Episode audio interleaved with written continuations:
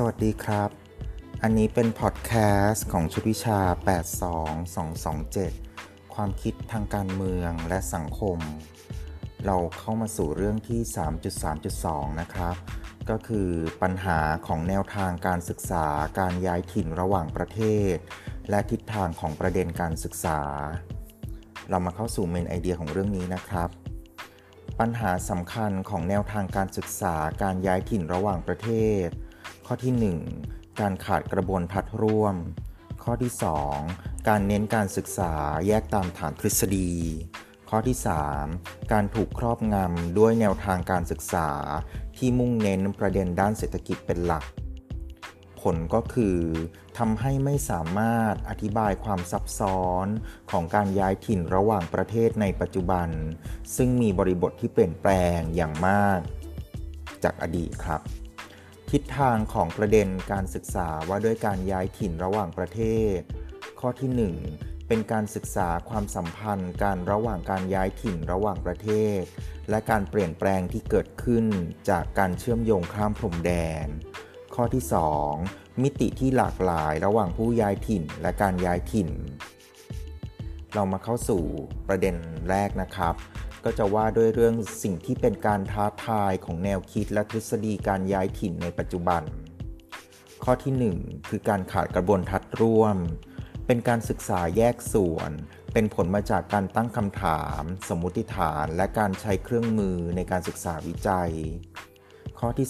2 การเน้นการศึกษาแยกตามฐานทฤษฎีโดยการมองเป็นสำนักคิดต่างๆ ก็คือ discipline และอุดมการต่างๆ ก็คือ ideologies ข้อที่ 3 การถูกครอบงำด้วยแนวทางการศึกษา ที่มุ่งเน้นประเด็นด้านเศรษฐกิจเป็นหลัก โดยมีทฤษฎีเศรษฐศาสตร์เนโอคลาสสิก ซึ่งให้ความสนใจในเรื่องค่าจ้าง ตัวแบบเศรษฐศาสตร์แนวใหม่ ให้ความสำคัญในการกระจายความเสี่ยงของครัวเรือน และอธิบายการย้ายถิ่น ในลักษณะยุทธศาสตร์เพื่อความอยู่รอดของครัวเรือน ทฤษฎีประวัติศาสตร์และโครงสร้าง เป็นการพิจารณามุมมองการวิเคราะห์การย้ายถิ่นตามแนวคิดมาร์กซ์โดยทฤษฎีข้างต้นขาดการพิจารณาในมิติอื่น ๆ ที่อาจส่งผลต่อการเคลื่อนย้ายแรงงาน ข้อบกพร่องของการศึกษาในเรื่องของการย้ายถิ่น ข้อที่ 1 ประเด็นการศึกษาคับแคบ ขาดประสิทธิภาพในการอธิบายปรากฏการณ์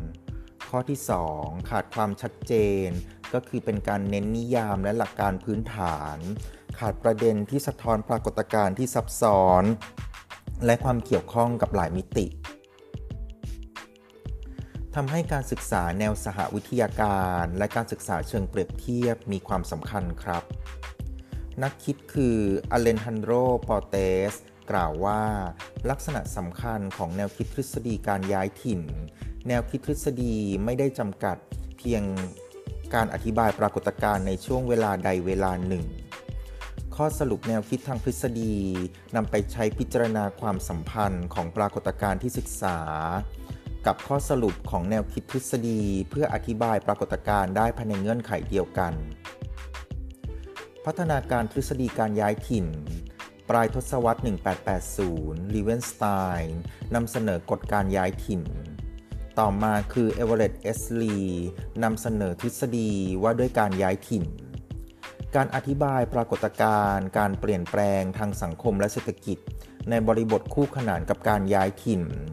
โดยเฉพาะการให้ความสำคัญกับมิติทางเศรษฐกิจ เพื่ออธิบายกระแสการไหลของการย้ายถิ่น เรียกว่า migration flow สอดคล้องไปกับการเคลื่อนย้ายทุน และการเติบโตของทุนในระบบทุนนิยม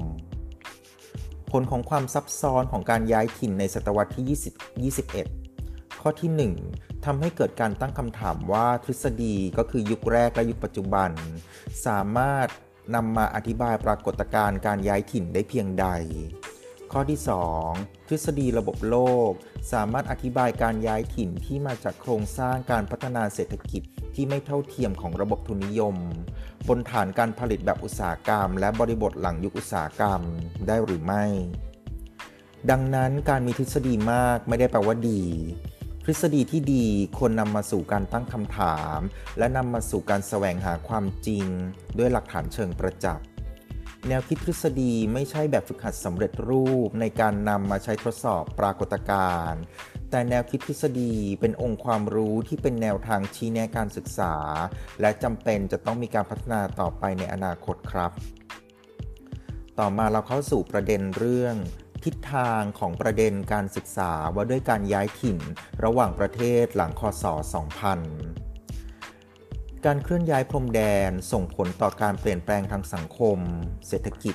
การเมืองท้องถิ่น และการเมืองระหว่างประเทศ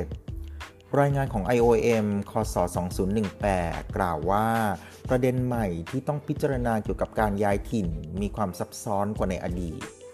ความสัมพันธ์ระหว่างการย้ายถิ่น และการเชื่อม และการเปลี่ยนแปลงที่เกิดขึ้นอย่างรวดเร็วของการเชื่อมโยงข้ามพรมแดน เรียกว่า transnational connectivities มุมมองของการย้ายถิ่นข้ามพรมแดน และมิติที่เกี่ยวข้องกับผู้ย้ายถิ่น และการย้ายถิ่นที่มีแนวโน้มที่จะเปลี่ยนไปจากเดิม เราก็จะมากล่าวถึงทิศทางอยู่ 3 ทิศทางนะครับ โดยทิศทางที่ 1 คือยุคโลกาภิวัตน์ทำให้การย้ายถิ่นเป็นตัวเชื่อมภูมิรัฐศาสตร์ของโลก ทิศทางที่ 2 คือ การขาดแรงงานในประเทศที่พัฒนาแล้ว เปิดโอกาสให้ชนชั้นกลาง จากประเทศด้อยพัฒนาและกำลังพัฒนาเข้าไปสู่ตลาดแรงงานมากขึ้น และทิศทางที่ 3 คือการย้ายถิ่นเกี่ยวข้องกับความขัดแย้งและความรุนแรง เรามาพิจารณาทิศทางแรกนะครับ ทิศทางแรกคือ ยุคโลกาภิวัตน์การย้ายถิ่นเป็นตัวเชื่อมภูมิรัฐศาสตร์โลก นำมาซึ่งการแลกเปลี่ยนทางการค้าและวัฒนธรรม และเป็นการยกระดับคุณภาพชีวิตของคน การย้ายถิ่นสะท้อนการพัฒนาและช่องว่างของการพัฒนา แนวคิดใหม่เกี่ยวกับการการย้ายถิ่น เดิมเป็นมุมมองการย้ายถิ่นเป็นผลจากการด้อยพัฒนา ส่วนปัจจุบันการย้ายถิ่นเป็นการขับเคลื่อนไปสู่การพัฒนา โดยกำหนดให้การย้ายถิ่นอยู่ในเป้าหมายของ SDG ก็คือ Sustain Development Goal รายได้จากแรงงานข้ามชาติเพิ่มขึ้นสูงมาก เป็นการยกระดับคุณภาพชีวิตของแรงงานข้ามชาติ และเป็นการยกระดับคุณภาพชีวิตที่ดีในบ้านเกิด รายได้ที่ส่งกลับมาทำให้เกิดความมั่นคงแก่ครอบครัวและชุมชน ผลก็คือ ข้อที่ 1 เป็นการขยายการบริโภคและการลงทุนภายในประเทศทำให้เป็นงบประมาณพัฒนาโครงสร้างพื้นฐานของประเทศ การศึกษาและสวัสดิการของสังคม ข้อที่ 2 ประเทศปลายทางที่รับแรงงานข้ามชาติ ได้รับประโยชน์จากการขับเคลื่อนทางเศรษฐกิจ ผู้ย้ายถิ่นไม่ได้เป็นคนกลุ่มเดียวกันทั้งหมด การมองว่าเป็นคนยากจนหรือชนชั้นล่าง ไม่ได้สะท้อนความจริงเกี่ยวกับการย้ายถิ่นครับ งานการศึกษาการย้ายถิ่นในช่วงหลัง จะพบว่ามีแนวโน้มของการย้ายถิ่นที่เกิดจากชนชั้นกลางมีมากขึ้น การเดินทางข้ามพรมแดนต้องมีทรัพยากรในการเดินทางเพื่อปรับตัวเข้าสู่สังคมใหม่ การใช้ประโยชน์จากฐานทรัพยากรของผู้ย้ายถิ่น เช่น ตัวเงินและทุนทางสังคม ก็จะทำให้เกิดเครือข่ายและทุนทางสังคม ส่งเสริมให้การย้ายถิ่นประสบความสำเร็จ การขาดฐานทางทรัพยากรของผู้ย้ายถิ่น อาจนำไปสู่การตกเป็นเหยื่อการค้ามนุษย์ได้ครับ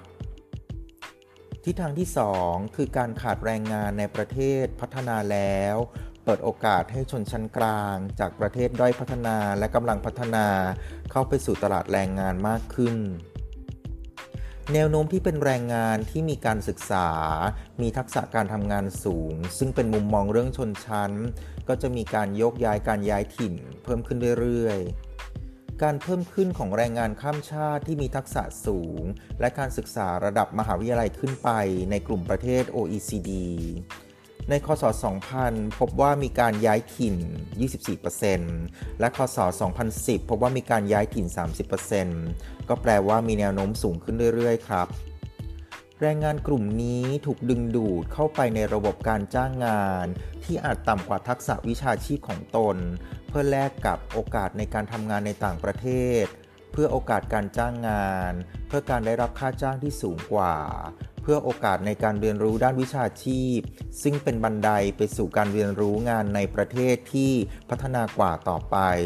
เพื่อการแสวงหาการมีคุณภาพชีวิตที่ดีขึ้น เช่น พยาบาลวิชาชีพจากฟิลิปปินส์และอินโดนีเซีย มาทำงานเป็นคนดูแลผู้สูงอายุที่ญี่ปุ่น หรือครูจากเมียนมาทำงานเป็นคนรับใช้ในบ้านของประเทศไทย ปัญหาข้างต้นสะท้อนให้เห็นถึงปัญหาสมองไหล เรียกว่า brain drain หรือการสูญเปล่าทางปัญญา เรียกว่า brain waste ที่ประเทศได้พัฒนา ที่ประเทศได้พัฒนาสูญเสียทรัพยากรบุคคล ให้แก่ประเทศพัฒนาขอโทษนะครับ ที่ประเทศกำลังพัฒนาได้สูญเสียทรัพยากรบุคมนุษย์ ให้แก่ประเทศพัฒนา และเป็นการสิ้นเปลืองงบประมาณในการพัฒนาทรัพยากรมนุษย์ นโยบายสนับสนุนการส่งออกแรงงานทำให้เกิดการเคลื่อนย้ายแรงงานมีฝีมือออกนอกประเทศ เนื่องจาก ข้อที่ 1 ลักษณะข้อตกลงความร่วมมือด้านแรงงานระหว่างรัฐ และข้อที่ 2 การสอดแทรกการเปิดเสรีแรงงาน ในข้อตกลงความร่วมมือทางเศรษฐกิจพหุภาคี โดยรัฐต้องเลือกในนโยบายด้านการศึกษาและแรงงานที่เหมาะสม ระหว่างการส่งออกแรงงาน และการพัฒนาทรัพยากรมนุษย์ ทิศทางที่ 3 ครับ คือการย้ายถิ่นเกี่ยวข้องกับความขัดแย้งและความรุนแรงรูปแบบความรุนแรงคือความยากจน ความเหลื่อมล้ำทางสังคม การขาดโอกาสในการพัฒนาชีวิตความเป็นอยู่ ผลักดันให้คนโยกย้ายถิ่นฐาน เพื่อแสวงหาโอกาสที่ดีกว่าในชีวิต บางคนก็จะตกเป็นเหยื่อของความรุนแรงต่อความมั่นคงมนุษย์ ก็คือการทำให้เกิดการค้ามนุษย์ รายงานขององค์องค์การเพื่อความมั่นคงและความร่วมมือในยุโรปคือ OSCE รายงานว่าเหยื่อจากการค้ามนุษย์ 25 ล้านคนถูกบังคับให้ใช้แรงงาน เหยื่อ 4.8 ล้านคนเป็นเหยื่อของการค้าบริการทางเพศ คนบางกลุ่มต้องละทิ้งถิ่นฐาน เนื่องจากความขัดแย้งและการใช้กำลัง ส่งผลให้เกิดความรุนแรงต่อพลเมือง คือ civil conflict และส่งผลให้เกิดความรุนแรงข้ามชาติ เรียกว่า transnational conflict เช่นที่เราพบในความขัดแย้งที่เกิดขึ้นจากลัทธิหัวรุนแรงจีฮัดซึ่งพบในตะวันออกกลาง เอเชีย แอฟริกาทำให้เกิดสงครามกลางเมือง และการก่อการร้ายข้ามชาติ หรือเป็นความรุนแรงของรัฐต่อชนกลุ่มน้อยชาวโรฮิงญาในเมียนมา ความรุนแรงเพิ่มสูงขึ้น ส่งผลให้เกิดผู้ตกเป็นเหยื่อของความรุนแรงเพิ่มขึ้น อันนี้ก็เป็นรายงานจากรายงานของ IOM อันนี้ก็จะเป็นการจบเรื่องที่ 3.3.2 ปัญหาของแนวทางการศึกษาการย้ายถิ่นระหว่างประเทศ และทิศทางของประเด็นการศึกษา ขอบคุณครับ สวัสดีครับ